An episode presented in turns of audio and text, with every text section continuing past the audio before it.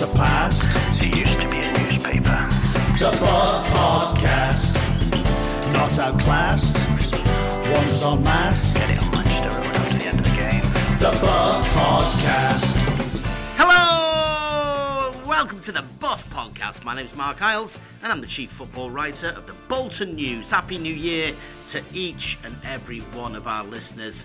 Let's have a little catch up on what's happened since the last proper episode. Ian Evatt called George Johnson a weirdo, and we all thought that was pretty harsh until the player coughed up to liking Coldplay. Ricardo Santos got back into full training, having two footed that virus into touch, and we all spent a couple of days refreshing the ticket website and count how many individual seats were left for the Derby game. 25,000 turned up, but a few walked away wishing they'd stayed at home to watch the traitors. And talking about dodgy dealings in Scotland, for a couple of days people actually thought James Trafford might be going to play for Rangers on the strength of a Thogdon video. A few days later, it was up to Lincoln. We had to wait 45 minutes for Bolton to turn up, but when they did, Eoin Toal proved it was possible to score from a corner, especially if Fellaini has sparked out one of their midfielders in the six yard box. Dapo got caught by the EFL's version of VAR, which is basically when the opposition manager faxes in to complain. And so 2022 got one bigger. Portsmouth sacked the Cowleys. Peterborough put Grant McCann back into the cupboard until the summer and then grabbed out a fresh Darren Ferguson. And Connor Wickham shocked us all by leaving Forest Green and being 29 years old. Bolton paid tribute to Pele by turning into Brazil from 1970.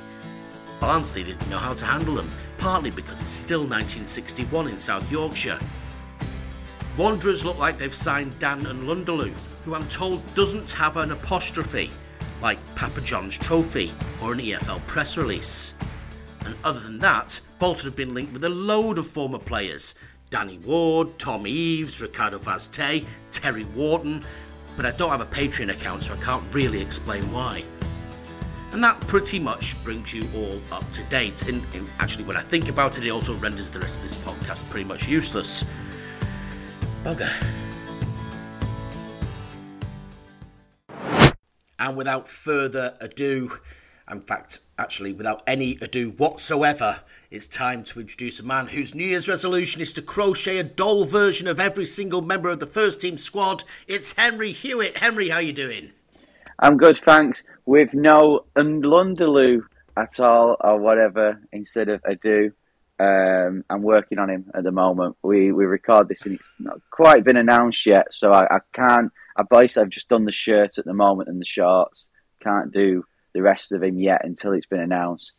Uh, but yeah, I've got it, got it for Christmas, so I might as well use it.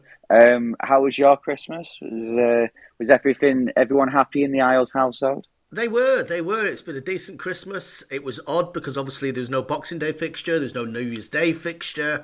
I had to kind of sit in and enjoy the family stuff, which is very foreign to me for the last 20 odd years that I've been a journalist. Very rare that that happens, but yes, it was a nice diversion. Um, just a note to the EFL fixture planners please, can you make sure that Bolton play on Boxing Day and New Year's Day next season? Um, I don't want to have to do that again. Uh, how about you? How's your uh, Christmas and New Year been, Henry? Uh, yeah, it was it was very good, but I I know what you mean. It's Bolton playing kind of is a, a, a nice sort of I don't know. It's a nice after the hectic Christmas Day and New Year's Eve. It's it's nice to have that the day after it weren't there. I had to Boxing Day. I had to go and watch Macclesfield play because uh, I thought, well, I've, I've I watched the show on BBC with uh, the behind the scenes thing, and there's been a lot of noise about them. So, and it was actually very good. I was quite impressed. So, uh, yeah, I still got some Boxing Day football in, but then, um, you know, I, I, you, it's it's nice. It's a nice little tidbit, but you just want Bolton Wanderers, really. No, exactly, exactly. I mean, it's, it's it's very much like the prawn cocktail before your Christmas dinner. It's it's it's, Yeah. it's really nice, but actually, what you want is the pigs in blankets and the stuffing and all that sort of stuff. Um, that is the last festive reference that I want to make on this podcast. We've moved on now. We've got New Year's resolutions and all that sort of stuff. But what a start to 2023 it was. I nearly said two. 2023 it was. Um, I don't think anybody expected that at Barnsley, did they? Uh, we didn't know it was a better start than it was 2022 uh, with Rotherham and Hartlepool. But um, yeah, it was what a performance from the first minute, and you know, it's. Uh, I, I know, you know, I know it's people look at the sending off after 10 minutes, but you know, I thought we were we played very well until then, and and Dion Charles got in a few times, didn't he? So. Um, it was going to happen, and it was going to end one way. It was either going to end with Charles scoring or a penalty and it ended with both. So uh, yeah, it was a, a real great start to the year. I, I was there. What an away day! The fans were uh, their jovial selves. Some of the, the chanting, especially when the uh, I, I don't think you would have. Well, you you wouldn't have had what we had because the sun was coming down the the stand Yes. uh, opposite. Uh, yeah, and uh, three thousand people sort of shielding their eyes um, while chanting was, was quite funny. So uh, yeah, a great day, and uh, eh, eh, you know we we start as we means to go on. It's going to be a great year. We're never going to lose, and we're going to win every week three now. I did notice that light actually because obviously I was on one of the side stands where the press box is, but I think by the time the start of the game had come on, it it kind of dropped from the standish, and it was shining right at Connor Bradley, and it was it was either that he looked like somebody from X Factor that had a spotlight on him, or it was. I mean, you could tell he was struggling. I would, I would nearly throw him down a baseball cap or something sort of run up and down in. But it, it's like when you're watching the TV and, and that little tiny bit of light just kind of peeks through the curtains and and interrupts your viewing pleasure. It was uh, it was difficult for him for the first five or six. I, I felt for you guys, I really did. But you can sit there and drink or stand there and drink, and I can't. So um, it swings and roundabouts, really. Um, you can't fail. You can't fail to have enjoyed that though. First ten minutes, like you say, all of them. But what did you what did you think of the red card? Because I felt that the one beforehand was was actually a, a better better shout for it. Probably influenced the referee in the end.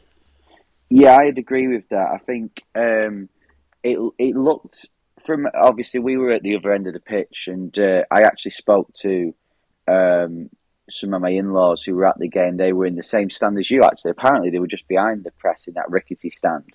Um, so they had a, a, closer view of it, and they they said the same. They thought the first one was a nailed on, and it weren't given. And I think uh, they said they influenced the um, the second one. Whether it was a sending off or not, I'm I don't know. I think it, it was harsh, but the rules are changing that much. I don't actually know whether it was in the rules or not. You know, because he was the last man and he was wrestling, and I don't think if they're saying that you need to make a, an effort to make a tackle, wrestling isn't making an effort for the tackle. So he, he was the last man. He was throwing goals. So I guess it was a sending off. But uh, you know, it, it, was. I think you could tell by the reaction of the Bolton fans uh, it was a surprise that he got sent off because there was we were celebrating. Um, the penalty, and then it was an even bigger celebration when he pulled out his red card.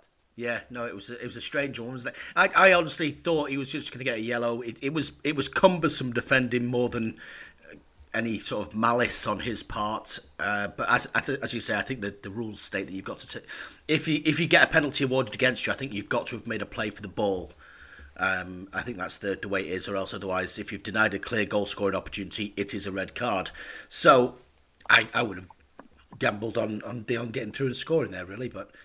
Um, let's move on then. Second goal. Have you seen anything like it? Uh, I, for one second, I thought that, that Jon Dadi Bodvarsson was just going to keep spinning round and round and round. I thought he was stuck like one of those players on Madden. hmm. then it started glitching. The whole thing yeah. just seemed. And, and, you had the, the Barnsley player facing completely the wrong direction, thinking the keeper had punted the ball. Keeper had absolutely no idea where it was. Uh, what was what was the reaction like uh, in amongst the fans? Um, well, at that point, I think the sun had gone behind the stand so we could actually see. Um, and what we did see was, yeah, I think it was a, it was a delayed reaction. It was kind of so much was happening at, at one, you know, uh, one point. I mean, you say there about like a computer game glitch. I thought their defender had one as well because he just seemed to halfway through the incident looked away as if like you know like a, it's like a, it was like a dog Do you know when you've got a bit of food and the dog wants it but doesn't want to show it wants it, so he just looks away? Yeah, that was yeah. kind of what the defender was doing. But um, oh, he was thinking, well, if I don't look at this, it's not happening.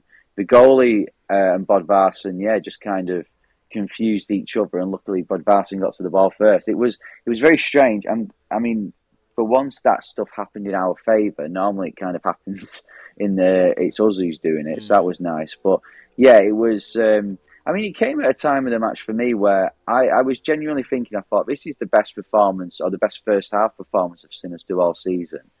And um, I, I, but I did feel that we need the second goal. I thought if we got that second goal, uh, then it would have been the best first half performance of the season. And then as the you know as the sun shone down from the heavens, it clearly distracted the Barnsley defender and gave us that second goal. We don't need to uh, dispute the quality of the third one, do we? I mean, I I was in obviously the press box, but but next to us was the director's box, and I'm pretty sure that everybody in that director's box actually applauded the the quality of the goal. It was just one of those you couldn't help it. It was even people in the press box like, "Yeah, that was that was brilliant." I mean, only 19 passes. It felt like a lot more. Uh, best team goal potentially under Evatt, do you reckon? Um, yeah, it's definitely up there, up there with that Salford one. Um, you know, I think, I think when the, the fans are all laying, I think uh, it should count double double passes. Um, so in theory, it's thirty eight passes uh, to that goal. But um, but yeah, it was it was brilliant, and to to round it off as well was. Um, yeah, it was a, and to be honest, for, for Dempsey, credit to him because I think we've had players this season who would have hit that straight at the goalkeeper or blasted it or shot wide. So to, for him to place it as he did under the goalie's legs was was a great finish. Absolutely, absolutely. I, am really, really impressed with, with Bolton overall. They had that little spell just after half time where you knew Barnsley were going to come at them even with 10 men. They're a good team, uh, but they defended well. Um, I'm sure we'll get on to uh, this uh, supposedly makeshift back three later later on. Uh, but overall, and given the fact that we've not had a podcast through the Lincoln game, through the Derby game, um, and, and obviously uh, now for, for the Barnsley one. How do you how do you assess it? Because they're still fifth in the table. They started fifth in the table uh, as of our last podcast. It's been a bit of a mixed bag in terms of performances, but are you are you fairly happy where, with where things are?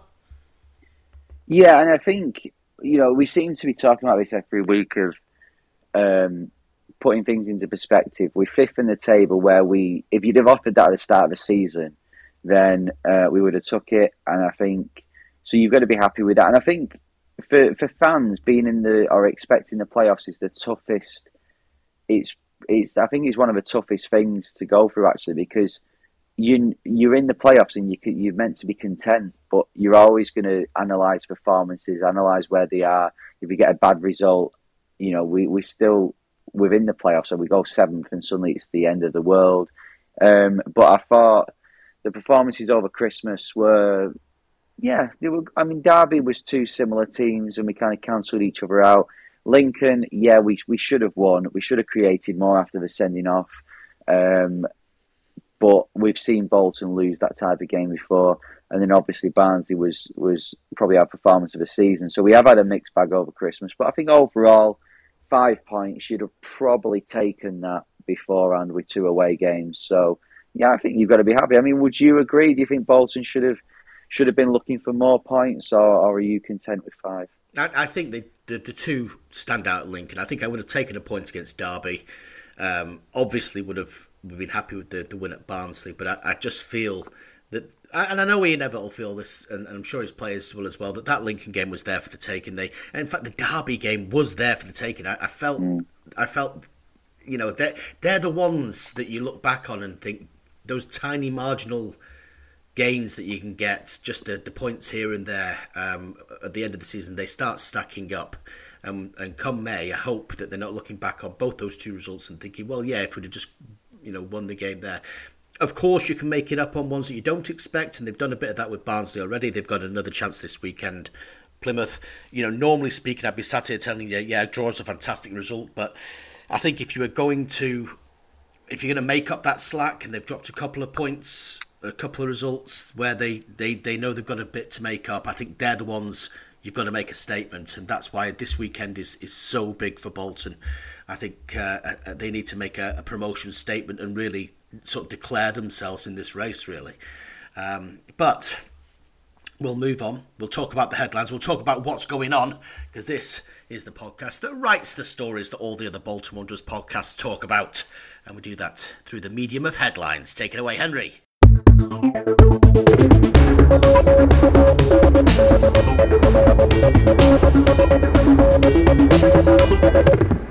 News. Hello, folks. Just before we start headlines, a very quick edit. We recorded all this before Randell Williams signed for Bolton Wanderers from Hull City. Great signing. I think he'll do very well, by the way. Um, he looks like he's going to go straight into the squad for Saturday at Plymouth. Somebody who won't be, however, will be Danny and Nlundulu because he uh, his loan only finishes, we've found out, on the 8th of January, which means he will be available for Cheltenham on Saturday. So all eyes on there because if he does play for Cheltenham, you know, he could pick up an injury. Let's be honest, it could be quite risky, but it's a big game for Cheltenham. They've got Morecambe, um, so there's a big decision to be made there. All eyes on that one. I'll explain later on. You, you, you can listen to it, but just listen without prejudice. We didn't know. We didn't know.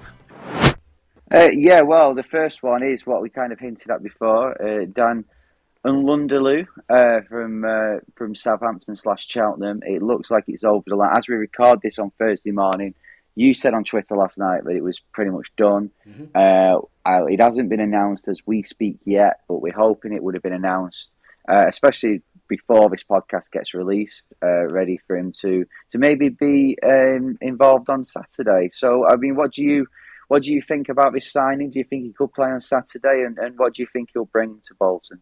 Well, first off, I mean, there's a bit of paperwork to be done because first of all, the loan's got to get cancelled at Cheltenham, then they've got to redo um, another deal with Bolton.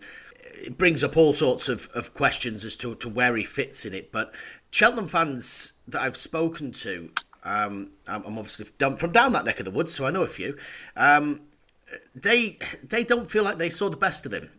Uh, obviously, a player with, with a great deal of talent, a player that's played in the Premier League, and who was seriously knocking on the door of a Southampton team with some some pretty big talents a couple of years back. Um, he's he's obviously dropped down a little bit. He's he's been out getting experience on loan, but I don't think either the, the first loan he had at Lincoln or this second one at Cheltenham has been has been especially productive. Partly because he hasn't really been getting chances. I think he feels like he's been uh, getting through a lot of work on his own, um, and kind of like Alfie May's been out quite a bit of this season. Maybe just hasn't had the support up front. Um, uh, one of the journalists I spoke to uh, down in Cheltenham said that he's he's a player that doesn't miss many chances. He doesn't get many chances, but when he when he gets in front of goal, he tends to be quite reliable. Now that obviously we've been talking about Dion Charles and having a few chances and then maybe scoring one in four if you've got somebody with a slightly better ratio than that, then in this, in this Bolton team, he should score more goals. Um, but I don't need to tell anybody about strikers and goal ratios. I'm sure you'll all be screaming the words Elias Kachunga at me. And, it, you know, Bolton have tended to sign these players that don't necessarily have huge prolific records on the proviso that Ian Evatt's saying, it, yes, but we can we create more chances than most. You know, he's, he's got to come here, he's got to show that. And then Bolton have got the option to sign him on a permanent basis in the summer, which for him is is a really big challenge because Bolton have got ambitions to be a championship team. He's he's got a, ch- a chance to be a championship player if he is a success here at Bolton. So there's a, a degree of pressure on his shoulders, I think, as he comes in. It's obviously quite a stacked attacking roster, to use a, a an MLS term that you'll be familiar with, Henry. Um, but yeah, I mean, there's loads of attacking options. What it means for others, we shall wait and see. Yeah, it's. Um, I, I think when I, I mean I don't know that much about him to be honest, but then again I haven't really known much about many of the signings we've made. So you've got to you've got to trust Ian Evatt and Chris Markham, and you know we were chatting before we started recording before, and you know it seems for Bolton that we have wanted him for a while, and the the research that goes into these signings, then the way they look at how they would fit into our team, it does seem that um, if if they want a player, they want him. It's not just for one window. They they actually want him, and they keep an eye on him. And I know Evatt said that before, so it's it's clearly someone that they they are after. So much so that they've um, you know they, they've gone in for him even though he's been on uh, on loan at another club in the same league. So yeah, it's um, I'm I'm interested to see how this works because I, also saw Lincoln fan. He was on loan there. I've seen Lincoln fans kind of saying similar to Cheltenham fans. Um, but you know, you look at last season and think, well, people were saying that about Bodvarsson, and he's turned out to be a, a good signing at the moment. So um, we'll await and see. I think the big thing for what you said there was the fact that he he puts more chances away than he um, than he misses. Mm. And I think that's what we need. We need someone who is going to put those chances away. And I, I somebody put on Twitter a, like a montage of his goals for Cheltenham this season, and they all most of them seem that he gets a chance in the area and he, he he powers it in, he drills it in, and I think sometimes our strikers try to place it. I think Dion's been a bit like that. Um, try and place it, and it, it, doesn't quite work off. So we need someone if a chance drops to them to just have a shot on goal and uh, make it so the keeper can't save it. You know, drill it in, and I think he does that. So yeah, I'm I'm interested to see how he does. Um, I mean, what does this then mean for? Because we'd have six strikers then. Um, does I know Bakayoko has been bids in for him. Does this? Uh, do you think we've seen the the last of Bakayoko? Is this Bakayoko's final thing for Bolton? Final sign off is that uh, when he trips over the ball against Barnsley? I hope not. I, I, really hope not because I think he deserves a better a better goodbye than that. Uh, I, I think there's been interest now for a couple of weeks, and every time I see his name on the team sheet, I think, oh, right, well, you know, he's still there. He's he's, he's obviously um, still ticking along. I, I think he will be the unlucky one in terms of if I had to put anything on who will leave. We know Salford have had some interest, although they've also looking at a couple of other strikers. So where he now fits in there um, in their kind of shopping list, I'm not 100% sure at the moment. There are a couple of other League Two clubs who have also been in for uh, Amadou Bakayoko, I understand. Um, I mean, he's not going to get chances. I think if you're if you're Amadou Bakayoko, you look at uh, Nlundulu coming in and probably one other striker. You are going to be at the bottom of that pack. He's already only, I think he's made five uh, starts this season, so he's already not getting the football that he'd want. And I think for his career and you know, at his age, you probably hold your hands up and say, right, well, I've enjoyed my time at Bolton, maybe I do go on. Um, he may think, I'm going to dig my heels in and, and, and show that I should be starting, in which case everybody wins, really. But I, I would suggest there that, at least Bakayoko will be giving way from that. We've talked about Kieran Sadlier as well, of course, so many times on, on this podcast as to whether or not the the scraps of football that he's fed off are going to be enough for him. He started at Lincoln as a a left wing back in uh, sort of very particular tactical circumstances that Ian Evatt explained after the game that he felt that uh, Regan Poole, who was playing on the right side of Lincoln's defence, wasn't going to get forward. He's more of a centre half, so he felt it was it was time for. Um, for Sadlier to get on there. I don't think he had a great game. You can argue he didn't get great service. Um, but that was that was a really big chance for him, and I just wonder now, having seen him drop back to the bench against Barnsley. I know he came on later on and, and put in a couple of balls, but that's what he that's what he's been doing. He's been that kind of finisher for Bolton. Is he satisfied with that? I don't know. I don't know. Um, but I think Bakayoko, I think Bakayoko will go. Um, and I think you've got to say thanks to him because he's provided some fantastic moments. But I just think if Bolton are going to go to that next level, my gut feeling is that that Bakayoko would get less and less football. How about you?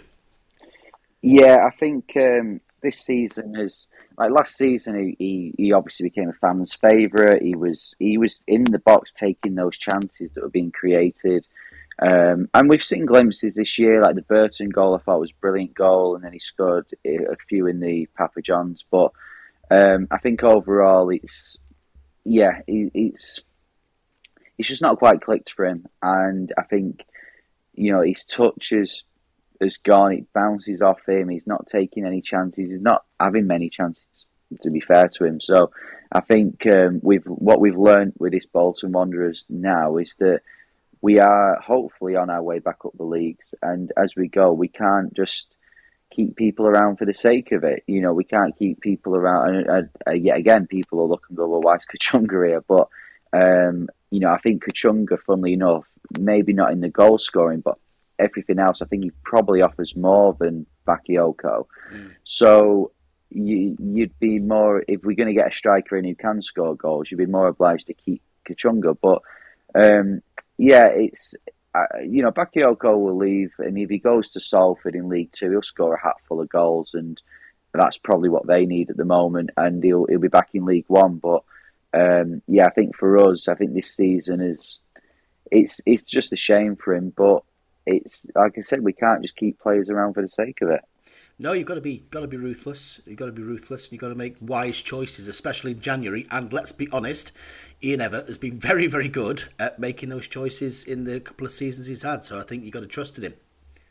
You do, yeah. So uh, this brings us on to a few of the rumours that we've heard about Bolton already. Of course, we we hopefully, and we we maybe have when this goes out, got one in the building. Um, there's been rumours of other strikers as well, mainly Tom Eaves, uh, sorry, from um, you know, a player who we've yeah we've seen we've seen him before, and uh, we've seen that he has gone on and been successful at other clubs like Hull City, um, far more than what he was at Bolton. Do you see him making a grand return? No. Okay, moving on. uh, no, no, he's injured. I mean, I, I don't. It's one of those. I think when in the weeks leading up to a, a, a, January window, there's lots of stuff goes on behind the scenes, and I, I you know, it may well be that Bolton have, have, had him on some sort of shortlist or had conversations with his agent about potential availability whilst they're sussing out exactly where they want to go with things.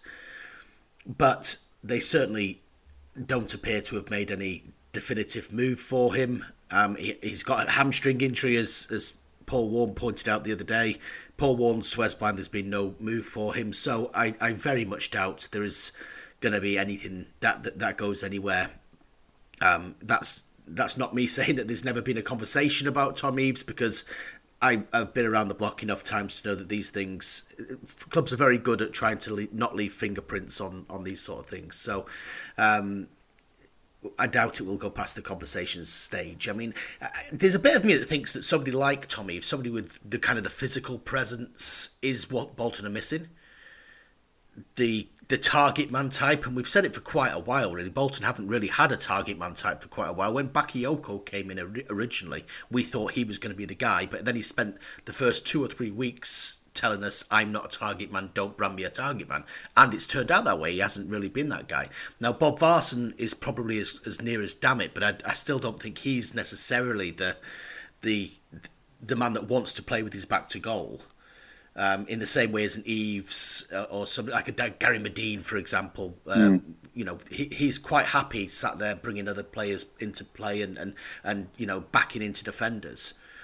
Um, so yes, I do think that kind of player is missing from Bolton's makeup, but whether or not Bolton really play the sort of football that's going to require him that often, I, I, have my doubts. How about you?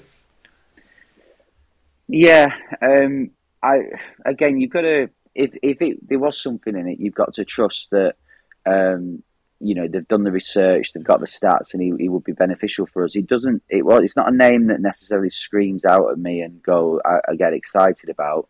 Um, but we do need that player. You know, you look at yeah, Bodvarsson's done it a bit. Bakayoko doesn't want to do it. I think Kachunga and Charles have, have tried to do it at times and hold the ball up well. But if you've got someone who is used to that and can, you know, get a few goals as well. We are looking, I think we're still looking for that Kevin Davies type who will get you eight or nine goals a season plus loads of free kicks and assists and all of that. So, yeah, if Tom Eaves could be that man, then great. But, you know, he's, he's picked up his hamstring injury. So I think maybe that'll scupper any, any chances and Bolton will look elsewhere. But, um, but yeah, I, I do agree with you actually. I think that is something that we do need. We need that person in the team. And I think it's no um, you know, it's it's no surprise for me that when uh, Bodvarsson and Charles started up front the other day, they were very successful.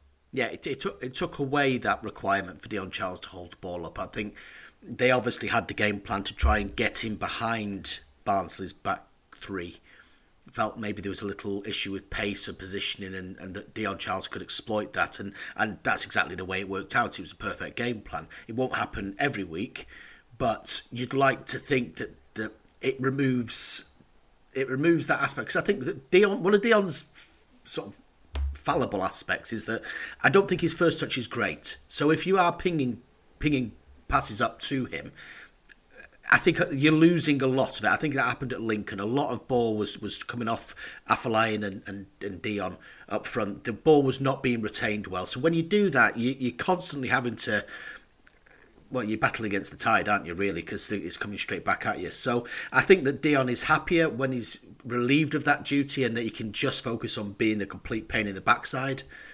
So, you know, long may that continue. Hopefully, then he gets his uh, he gets his confidence up. He starts scoring a greater percentage of those chances that he's creating largely himself through sheer annoyance. Um, and then he gets closer and closer to that 20 goal mark. So I think it can work if they can find the right player, and, and if Bodvarsson can stay fit. That's that's my New Year's resolution. It's it's praying every day that Jon Dadi Bodvarsson stays fit. Yeah, he's um, yeah. He, I mean, he's a he's a top player. I think he is. Um, he's someone that you know he, when he, he, he offers a lot more than other strikers. He offers a lot more. I think he's he's free. His touch is actually really good, surprisingly, uh, for a big guy. And um, you know, he's he's shown he knows where the, the goal is. So yeah, I I think a fit Jon Dadi Bodvarsson who can have a run of games is is what we. I think we'll be better off for it. Um, and that's the thing. If Bodvarsson can stay fit, you then do wonder, well, well do we need the likes of a Tom Eaves or anyone? And uh, I, I, don't suppose we would. So I think uh, part of the reason why we are trying to get someone like that in is, is purely because we, we can't trust him and Bakayoko. I think they've they've both had their injury problems, so we need someone who can come in and play thirty odd games a season for us. Um, right, let's move on from the um, from the transfers then, and uh, let's look at uh, a story that that obviously we recorded our end of year special before the the Christmas period, so we haven't really spoken about this yet, but um, Dapo Afolayan is one match into a three match ban. It happened against Lincoln. Um, did you you were there? Did you see it at the time?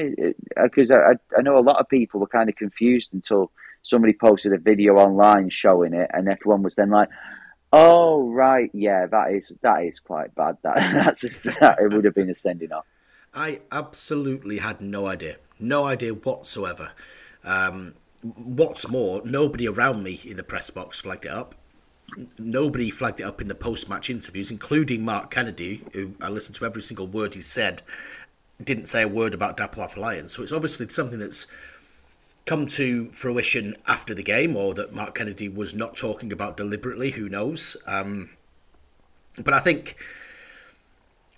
it, it it doesn't really feel particularly great. I, I, mean, obviously it's banked to rights. I think you look at the incident, you think yes. I, I, don't think really you can dispute the fact that he made contact with his elbow, and that it should have been flagged up as a foul, which would have also cost Bolton the goal, of course, because it was told that turned in at the other side of, of the goal. But I think when you are digging that deep into every single game and retrospectively digging out incidents like that, then it's going to start getting quite messy, and you're going to start. And Ian Evatt said tit for tat, and, and I, I understand where he's coming from on that. It felt it it felt a little bit like and a little bit personal that they've they've made an example of this because they weren't happy with the way the game went or the way the game was refereed. Now there are probably two or three different in- incidents in every single game that if you pulled them out, you could make an example of them. And I noticed this week that the EFL, Howard Webb has started a new thing where they take two or three different incidents from across the three divisions and they re examine them on the EFL website and, and they, they say what should have happened or this is why it did happen. Controversial incidents, which I think is a good thing, and I think it, you know it, it adds to that communication that we've been looking for from officials. That's all good. But if you are going to have this happen regularly, it's it's like a really slow vo- version of VAR, isn't it? It's like, well, there was a contentious issue that the referee knew anything about. Let's let's dig this out and, and let's two days afterwards find out whether or not he's guilty and you know how where's that going to stop? I mean, where does that where does that sit when you're trying to plan for games? Because Dapo, I'm sure, will have been involved at Derby, sorry, at Barnsley, and um, you know, and then Saturday afternoon they find out that he's. It's, yeah, I mean, it's it's a it's a confusing one. I, I'm I'm not disputing the fact he should should have been banned. It, it just maybe should have should have been flagged up a little earlier. Yeah, you know, I, I, I get that. It kind of came out on New Year's Eve in the evening. It was kind of a yeah. If it, if it was that much of an issue, and, and to be fair, seeing the video about yeah, it it was it would have been a sending off. And to be honest, in the whole grand scheme of things, it, it you know you could t- they were winding Bolton players up, um, and to be fair with me, I, I, obviously the lad's okay, so it's all fine.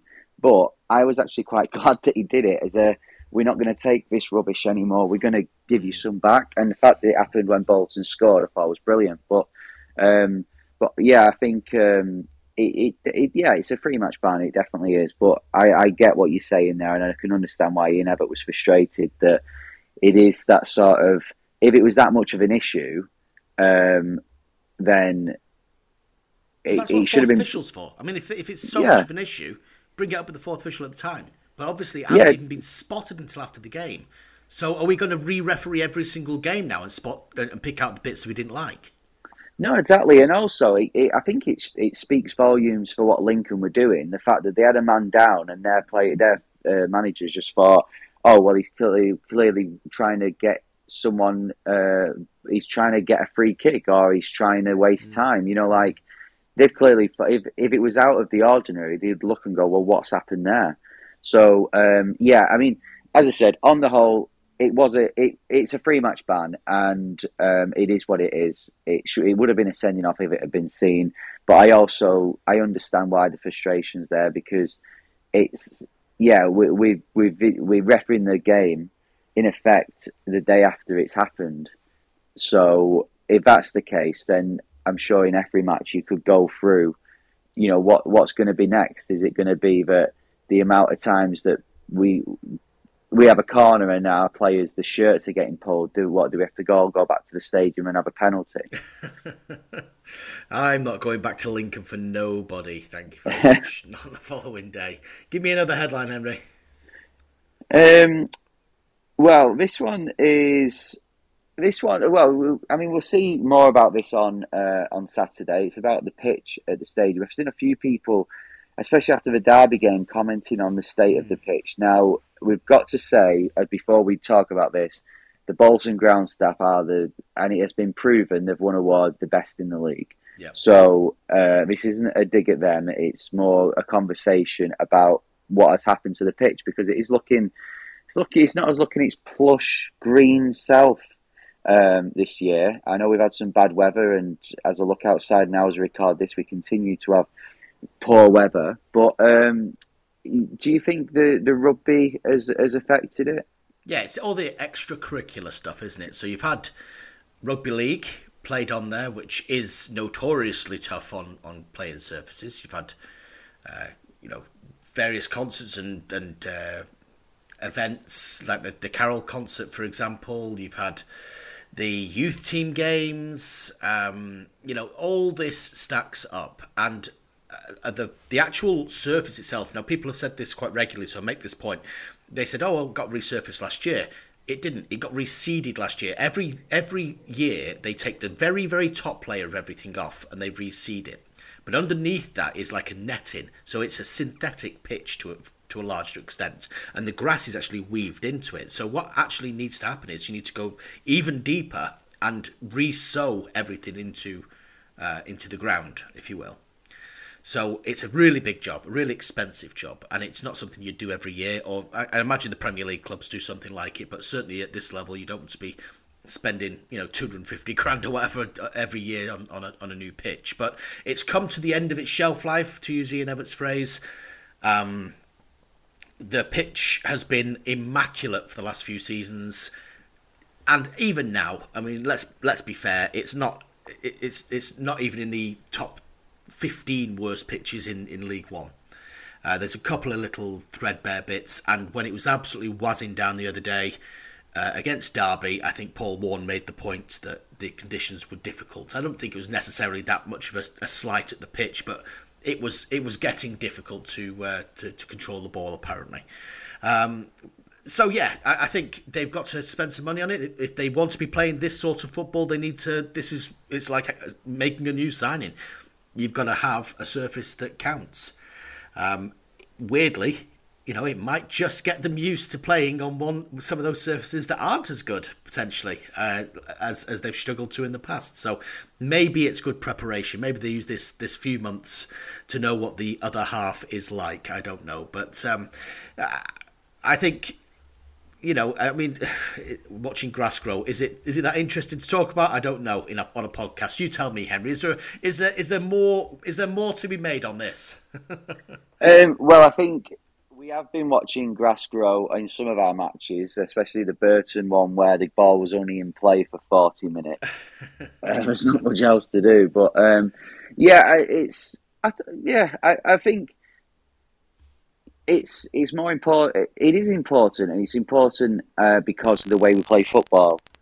Um, you know, we play football um, on the ground. We play it uh, a passing game. So if the pitch is uh, isn't great, and to be honest, I did think against Lincoln actually the, the the pitch was very bouncy. I thought it wasn't great for. We had to adjust to it, and that's probably why our first half performance was so poor. But um, but yeah, the way we play it is important that the pitch is a, a good pitch, and um, so yeah, it is worth the conversation. However, yeah, there will be people out there who who who are sick of the passing game anyway and want us to get it up front as quicker. So maybe it's a good thing for them. Absolutely. Let's have another headline.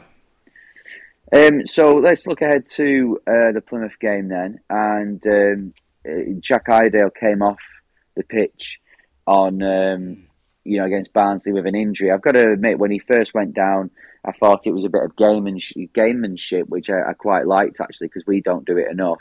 Um, where they were attacking and uh, he, he just sort of sat down.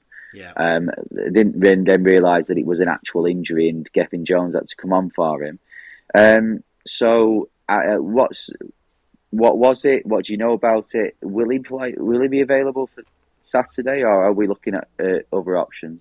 Well, I mean, as we sit here, I haven't done the press conference, so I can't tell you whether he's going to be available for Saturday. I certainly hope he's available for Saturday. It's been an injury that he's managed so far. It just a, uh, it took a knock on the knee against Derby, uh, so hopefully he gets through it because it it creates a bit of an interesting an interesting one because if Jack isn't available, you wouldn't put Kieran Sadlier in as a left wing back. He played obviously the previous game against Lincoln. I mean, you wouldn't put him in against Plymouth. I think that would be quite foolhardy. So then it comes down to two options in the squad, uh, or maybe three options. You have the youngster Owen Beck, who's done quite well. When he's, is he has he got the experience to handle Plymouth? Maybe not. There's Declan John, who of course uh, you know, he could de- definitely handle it. I wouldn't have any ne- necessarily have any problems, but it certainly would be a bit of a, re- a full reverse as far as Bolton's concerned because he's been so far out of the picture. I think everybody has expected him to move on. Um, so where his head's at at the minute is is quite a, an unknown. Or conversely, you put Gethin Jones on as a, a left wing back, and if yeah, I, I don't think he's he's been great there for, for Bolton. He's done okay when he's had to do it certainly from start the start of games. I thought when he came on the other day, took him a little while to get get sure of his touch. Obviously, he's been out for a few weeks as well. They switched him back to the right in the end, and everything was a okay. But I think it could be tricky if if Jack doesn't come through. Um, which is weird when you've got so many options at left wing back. It's just who do you trust? Yeah, it yeah, I think Declan John is probably the man to come in, but again, it's yeah, where his head's at, you you have no idea. Um, you know, there's been rumours of a, a, bit of a, a spat with Ian Evatt, so whether he trusts him in there is another thing. Like you said, Owen Beck is a young lad, and, and maybe as an option to come off the bench, especially if we say a goal down or chasing a, a winner, then I, I would put Owen Beck in there because he is probably more attacking minded. Um, but uh, but yeah, it's it's it's a big call uh, because that's an important position of the pitch. I think he'll probably go with Gethin Jones over there, and that's purely to get Gethin Jones again. Because another conversation that we possibly need to have, and we may have that later when we do our um, talk more about the Plymouth game. Um, do you change the back three? And for me, you probably don't. So to get Gethin Jones on the pitch, he is going to have to play in a wing back position, and he's not going to get in instead of Bradley. So I would probably go with uh, Gethin Jones if Iredale isn't available. Have we got a final headline, Henry? Uh, yeah, so this this came out over Christmas, and it was quickly um, quickly denied, I think, by Bolton. Uh, James Trafford was linked with Rangers, and um, there were there were rumours that a Nlundulu kind of situation would happen where Rangers would take him off us on loan. Um, but Bolton have come out and said that's not going to happen. Um, I mean, obviously, James Trafford probably isn't going to be with us next year. He's going to want to, and if Rangers are in for him, he's probably going to go to, to Scotland and play Champions League football or whatever they're going to be in. But mm-hmm. was this an actual, this rumour, could it have happened? Can it happen? Is this something we should be worried about this month? No. Uh, he's, he's not got a recall clause, so not going to happen this month. However, you know, Rangers have been in the vicinity, they have been watching, so who knows? They could well be planning for the summer. And James Trafford, I think, will by the summer be ready for that step up and be able to play regularly at that sort of level. I'd also like to see him playing in the Championship with Bolton Wanderers personally, but uh, you know whether that could be the case, whether or not that's good for him. I mean, you've got to think that having already done 18 months at one club, would another season at the same club really be that beneficial for a young man who's who's obviously trying to broaden his horizons a little bit? Maybe not. We think they're just thinking very selfishly there, really. Um, but as, as far as Rangers are concerned, I could see him going up there and doing a good job. They've got Allan McGregor, who's about 58. Uh, hmm. playing at the moment, and I've seen a, a couple of the highlights from the weekend, and, and he definitely is starting to uh, show his age. It's sort of like having the Tin Man in goal. Uh, so def- they definitely need something um, if they've got any uh, ambition to, to break the the Celtic uh, uh, stranglehold on the title up there. But um, yeah, I think I think Traff has been excellent this season. I think he's he's evolved as a goalkeeper. He's the mature. He's looking more mature. Um, you know, he's not. He's not infallible. He, he, he can make mistakes. There's areas of his game he knows he has to improve, but I think just generally speaking, he's been the best keeper that Bolton have had for, for quite some time. Um, and it will be a it will be a miss. It's a massive, massive set of boots to fill for whoever comes in.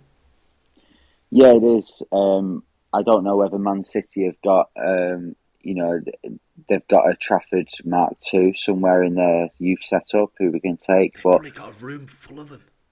They probably have, yes. So we'll just that will for the rest of time we'll just be a Man City goalkeeper feeder team. Um, but uh, yeah, he, he's you know I, I, think the thing for Trafford was we we got ourselves, especially since Ian Evatt came in, we got ourselves in a position where we were. Well, we we just we had goalkeeper after goalkeeper, and it just wasn't working out. And he came in, and he he's just been such a, a top top player. Um, and he's he's exactly what Bolton need in that position. He's someone who's good with his feet. He plays as a sweeper, and then he's he's a good shot stopper as well. You trust him. Um, yeah, he's had one or two errors, but that's natural for a goalkeeper uh, of his his age. Um, so yeah, it's uh, he's he's been top class, and it's it's a shame that you know he isn't our player. But let's face it, and let's be brutally honest. If he was our player right now, we'd be having a conversation of can we keep hold of Trafford in the transfer window. So, if he, even if he was our player, I don't think we'd keep him for much longer anyway. Right. Okay. Time to move on. New year, same old postman. What's in the bag, Phil? Is that Philip Moresh?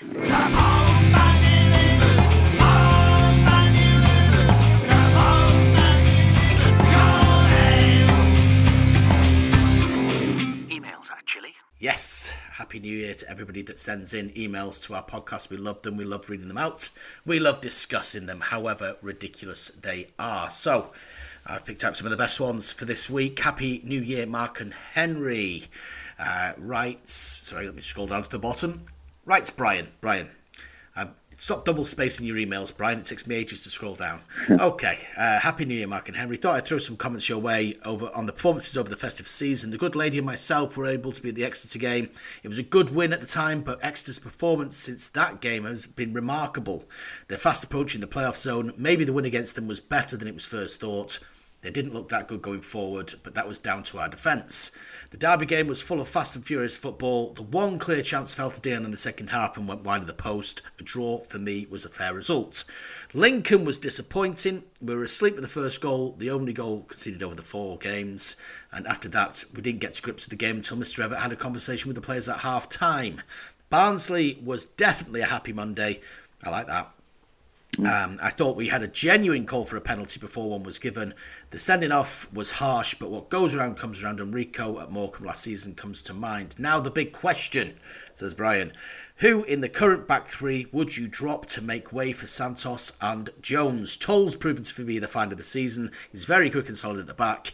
Aimson has been outstanding since Rico's illness. I also thought he performed well at the end of last season when Rico picked up the injury. Johnston is becoming one of the best defenders in the league and for me was man of the match against Derby. So guys, predictions for the back three against Plymouth.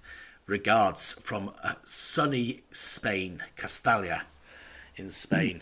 Um, right, Henry, this is the. I've deliberately excluded this from the the discussion elsewhere on the podcast. This is probably the big one of the week. The back three against Plymouth. Do you change it? No. Moving I think on. it's yeah, yeah. Um, no, I, I think it'd be very harsh to do so. I, Ever, Ian Evatt's got a, a tough decision to make because Santos is our captain. If he's fit, he plays. Jones is an experienced member of a team. So again, you'd, you'd think in, in maybe some people's eyes, if he's fit, he plays. But I just think at the moment, those three, Johnston, yeah, has come on this season. He was a good player last season, but he's come on so much. Toal, as, as you know, they've said, it's been a great find, but Sorry, keep you up, Henry. sorry, um, but um, he, uh, yeah, he, he, he's he is still inexperienced at this level. Um, so maybe Toal would go back onto the bench and Jones would come back in. But Aimson for me is the one that, on paper, you would look and go, yeah, he would come out and Santos would come in. But I think he's been tremendous. I think he's been he's been, and I'm glad he's had this period because I feel Aimson for me, last at the end of last year, didn't do anything wrong yet. In some people's eyes, he has been people looking at him and going, "He's the weak link." And I, I always thought, I, I don't quite see that. He's okay. He's not as as you know, say a good a passer as Santos or as showing the ball as Santos, but he's not done anything wrong. And I think in the last four or five games, he's not either. So, yeah, I don't know. I think I would. I think for this game, it's a big game. It's it's as you said before, it's a chance to put a marker down and really show what we want to do this year. Um, so I think he'd be a very brave man to, to change it. I think the easy thing to do is to keep the back three as it is, and then if Santos and Jones are ready to play, put them in against Portsmouth in the Papa Johns. Um, that would be what I would say. I mean, would you agree with that, or do you think it's it's a no brainer to put Santos back in? I, I, I tend to agree with the idea that you use them in the Papa Johns and then make your decision after that as to whether Jones and, and Santos look like they were 100% for the for the league game that follows against Portsmouth the next weekend. I think this weekend it would be hugely, hugely harsh on Aimson and Toal to be dropped after the way they played in the last couple of games. And I really do think Toal, um, he- he's got something. He's certainly challenging. He's, he's certainly challenging Jones for a starting spot, even if everybody was 100% fit and it was a start. You know, from a from a standing start, I think Toal is is already challenging. Now, Aimson has looked better in that central role. I think when he's coming to the team either side of Santos or, or trying to play either side of the central uh, in the back three, he hasn't looked quite as good. When he's asked to move forward and try and you know push into midfield and, and move possession on, I think he's been happier just doing the defensive stuff and he's you know no frills, done everything everything by the book. He's been really good. He's really solid, and he doesn't let you down. He, to, to use a, a, phrase that seems to follow him around all over the place, he never lets you down. Um, I think eventually Santos will work his way back in there. How quickly he does that will largely depend on how, how rusty he looks. And and it kind of works against it, doesn't it? Because he has to get back into the team to, to look better. But you know, at what at what point in time do you do that? Um, I'd back the three. I'd back the three that played against Barnsley, and you know, Aimson's going to have something to prove against Plymouth. Obviously, they're the team he played for before Bolton there's that always takes an extra gets an extra five percent out of you. I think so. I, I, I think I think I'm backing Aimson. He's been put up for press as well. I'm speaking to him in about in about two hours time. So I don't want to I don't want to talk him down now. Uh, let's uh, I'm Team Aimson. Let's go. hmm. Uh, right, let's go, let's get let's have another headline. Uh, headline, not a headline. Let's have another email. We've done headlines. Um, dear Mark and Henry, this one's from Andy. Uh, still loving the podcast. Still loving the podcast. Okay, that's fine then. Um, Fridays would not be the same without it. Uh, in the build-up to Dempsey's fantastic goal against Barnsley on Monday, I was part of the away support, having fun at Barnsley's expense with the good old way every time a Bolton player had a touch. This got me thinking how many crowd waheys have actually led to a goal. Normally, they end up with a boo as the opposition regain the ball, and I can only think of maybe Leeds United in the 70s with their 40 plus passes leading to a goal, but did 70s fans wahey back then? Happy New Year. I mean, you're probably the wrong person to ask, but are waheys uh, a new invention? And I thought they were olays. Were they waheys? Uh, no, I think the all. Uh, I think it's just a cheer. I think it's meant to be olays, but it's like, hey. Um, I I've been watching Bolton for 25, 26 years, and I, I, I can remember not many times. I've got to point out, but I, I do I do remember us doing it throughout that time. So I don't necessarily think it's a new uh, invention, um, but whether they did it in the seventies or not, I don't I don't know. But I definitely know that I, I can't remember it leading to a, a goal before. I think what's funny is my when I go and watch with my dad, he he unless it's four 0 in the last minute, he hates the olays because as as he's pointed out there, it normally leads to the opposition getting fired up, tackling, and then there's a chance at the other end. Um, so he he started moaning when we started it the other day, and then obviously ended with a cheer, and we were. we you know, I, I think we we pointed out. I don't think I've ever seen that before. Not been a part of it anyway, but um, but no, I think uh, I, I don't think it's a new invention necessarily, but yeah, you'd have to ask someone older than myself whether it was a, a thing in the 80s or the 70s. I think I remember them disappearing about the time of Phil Parkinson. It used to go, Ole! Boo! yeah, I mean, did we ever string more than five passes to, um, under Ole! Phil Parkinson? Boo. Yeah. um, and that's yeah. just when Chris Taylor got the ball. it was just boo. You didn't even get an Ole. Didn't even get an Ole. Uh, oh God, Chris Taylor. God, I haven't thought about him in a long time. Oh dear. Uh, yeah. Uh, somebody, somebody a little older than myself can probably probably let us know. Did did Waheys or Olays exist in the sixties and seventies? At what stage in football's evolution did it become fashionable to? And, what at what point does an Ole kick in? I think it's it's obviously quite a, a, a, an organic thing. So maybe four or five passes, you've got to be a certain distance ahead as well. So there's no danger of a counter actually meaning anything. So if you're three, if you're two nil up, obviously, it's all right to Ole in the last ten minutes. Um, but at what stage does it kick in? I'd, I'd like to see if anybody's got any graphs uh, or any uh, any any metrical data that uh, that can tell me uh, whether at what stage an Ole is acceptable. Please send them in on the normal address. Last email time, dear Mark and Henry. This one is from Glenn. Um, who also won, by the way, a couple of people have asked me the competition to uh, find out who was the uh, missing Bolton manager, uh, an ex Bolton player who's currently managing in the Football League. It was Steve Evans, by the way. Uh, but Yes. Glenn, Glenn won that off, off the uh, off the back of a different email, but this one's a different one.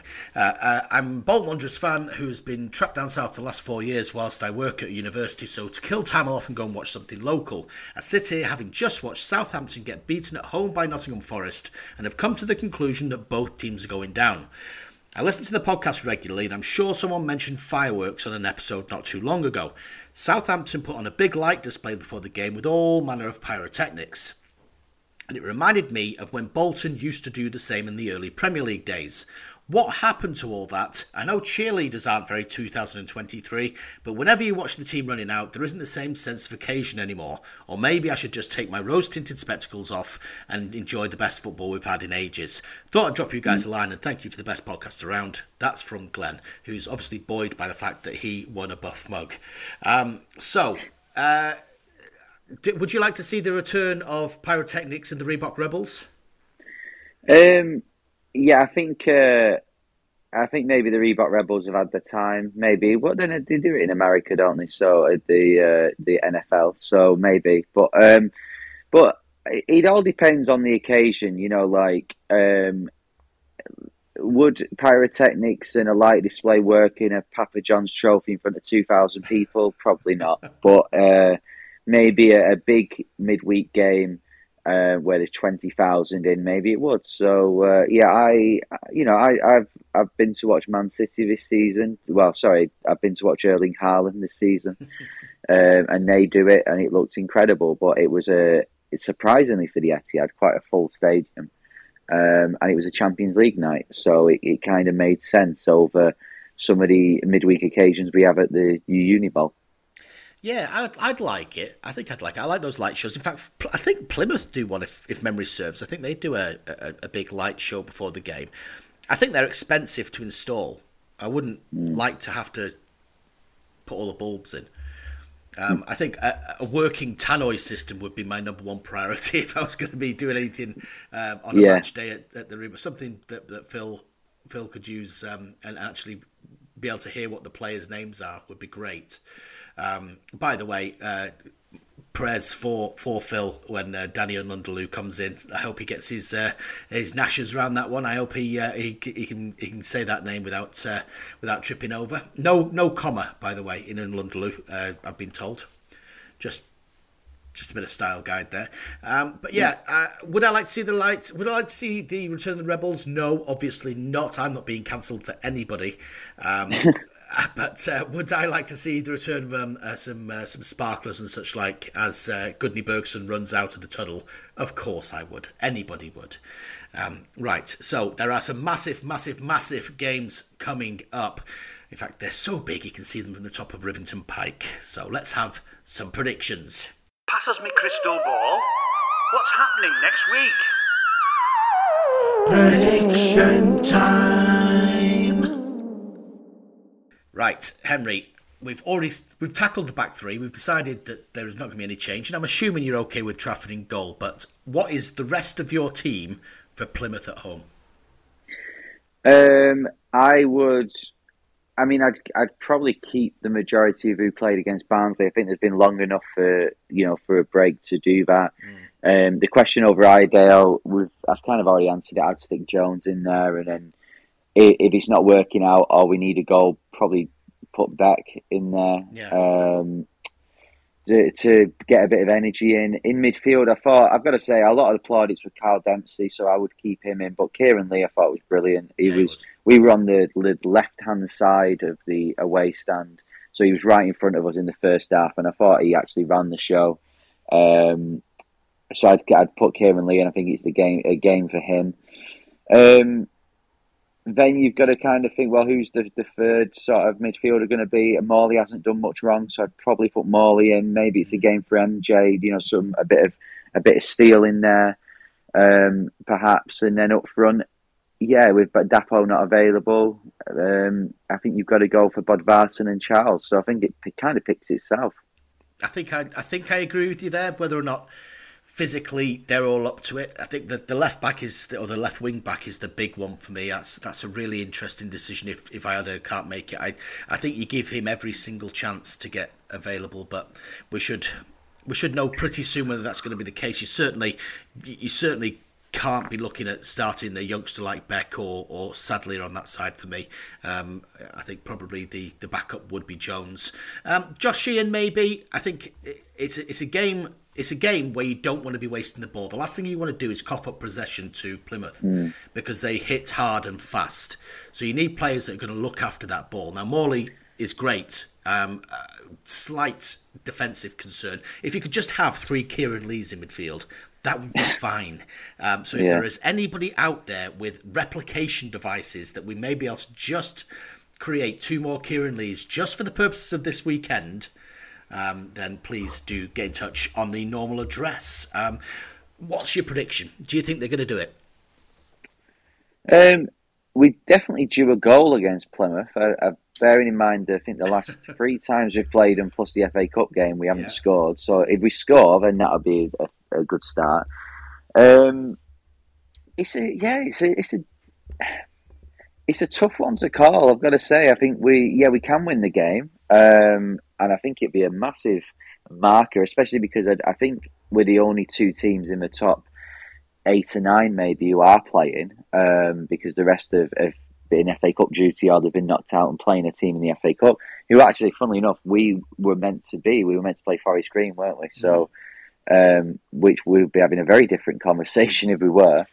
Um, but I, I see us losing, so I, I'm going to play it safe. I'm going to play down the middle, one-one. They'll probably score first, and we'll get a goal late on. Last person, last Bolton player to score against Plymouth Argyle, very nearly 30 years ago, was Mark Seagraves. Right. Strangely enough, uh, Bolton beat Plymouth 3 1 on the 16th of January 1993. Andy Walker, Mark Seagraves, and I'm assuming that's Andy Morrison, the guy, the, the big lad that used to play at Huddersfield and City, um, own goal. Um, yeah, I mean, I could really go for a 3 1. I really could go for a 3 1, but I'm with you. I'm going to sit on the fence. I think it's going to be a draw. I'm going to go. Um, I'm going to go one apiece, and uh, yeah, I, I think that it, realistically, that's not a bad result. You you know, a, a draw is not going to be a bad result against Plymouth, and um, but it would be a great time to get a win. I mean, Yeah. what, uh, next week's podcast, it'd be so easy. We'd be flying through it, flying through it. Uh, let's let's touch on the Tuesday because this podcast exists throughout the week. People listen to it weirdly after after the game. I, I never quite understand why people are still listening to the podcast from four or five weeks ago, but they do in their dozens and dozens. Um, so, Papa John's Trophy. We know Bolton are serious about it. We don't want to use the phrase Mickey Mouse or anything like that because actually this is a proper game. It's so proper that BBC Radio Manchester have even decided they're going to cover it um, Wow. which is unprecedented. They're going to they're going to be here, so Jack Dearden's going to be commentating on it. Um, so they've not got a manager as things stand. Whether that changes by the time they get here, who knows? But uh, Pompey have had a, a pretty poor season, all all things considered, considering where they're supposed to be. Is this a good time to play them? Um, yeah, it's an odd one, isn't it? I think the the whole week next week, bearing in mind that we play them again at the, it's not like we Yeah. played them away. We played them at home again, and the distance that they've got to travel, so they've got to decide whether they're staying up or not. Um, yeah, it's a real, it's it's an odd one. I, I've I've got to say I'd be more confident if they had kept the manager in. Um, but again, is it too soon? Are they going to have someone in? Is it going to be a caretaker? We, you don't know because whereas Peterborough have just gone and appointed the same manager they had before, Portsmouth kind of have probably just reacted to um, the form, sacked him, and then not really had someone in mind for to take over. So um, I am confident. I, I, I am confident, um, but I'd be more confident with Cowley there. I've got to say. Well, they've got Tottenham at the weekend. So there's a bit of me that just hopes that Tottenham absolutely whacked them at the weekend, but that they still haven't made an appointment by the time they play against Bolton twice. That'd be the ideal for me. But Or, or it's uh, they manage to get a goal and then they hang it in the first minute and they're hanging on for ninety minutes and then Tottenham then don't score five in the last minute. they- so they- they're tired Harry and Kane emotionally absolutely tired. kills them. Yeah, yeah. Yeah, Uh, yeah, anything. Any Spurs can do Bolton a favour, basically, for the first time. I mean, I mean, you owe us a few from the Premier League days. Let's be honest. We all we all remember. We all remember. Um, yeah, I, I'm I'm strangely optimistic about that one. I think Bolton are going to beat Pompey personally in the in the cup. I'll, I'll reserve judgment for the league game until next week's podcast, and having seen them up close a little bit as well. Um, but if they are staying at the uh, Bolton Whites Hotel, I think we should do the Buff podcast outside the doors of the hotel at full blast. Uh, and try in the middle of the night to try and keep uh, try and keep the players up potentially. Uh, yeah, the rest of the guests, which probably would be a bit problematic, but um, yeah. I think we should start a pyrotechnic uh, display when we do a live podcast outside the um, the hotel in the middle of the night on uh, Monday uh, evening. That's a good idea. It's a good idea. I'm just gonna I'm just gonna make a quick call see if uh, budget can uh, can manage that. Hello? Yeah. No, they don't want to do it. Um, no, we've got sparklers. Yeah, we'll just just stand outside at two a.m. with some sparklers. Let's see if that works. Uh, there's a there's an image to end the podcast for you. Uh, that is all we have time for this week. It's good to be back. Um, keep an eye out on all our social media channels for my post match videos uh, for instant reactions to the Plymouth and the Portsmouth results, including TikTok. Make sure you follow us on TikTok. That's the big one. I'm on TikTok, so make sure you follow us. Um, and also keep an eye out on the Bolton News website because that's the only place you're going to get regular Bolton Wanderers updates. Everybody else has given up. Uh, it's just us now. Um, so we will be back again for another podcast uh, another Buff podcast, one of the many Bolton Wanderers podcasts available. Um, until that point in time, I've been uh, Marc. Don't trust the fake Twitter agent Iles. And I've been Henry. It definitely was a sending off and a penalty, Hewitt. And this has been The Buff.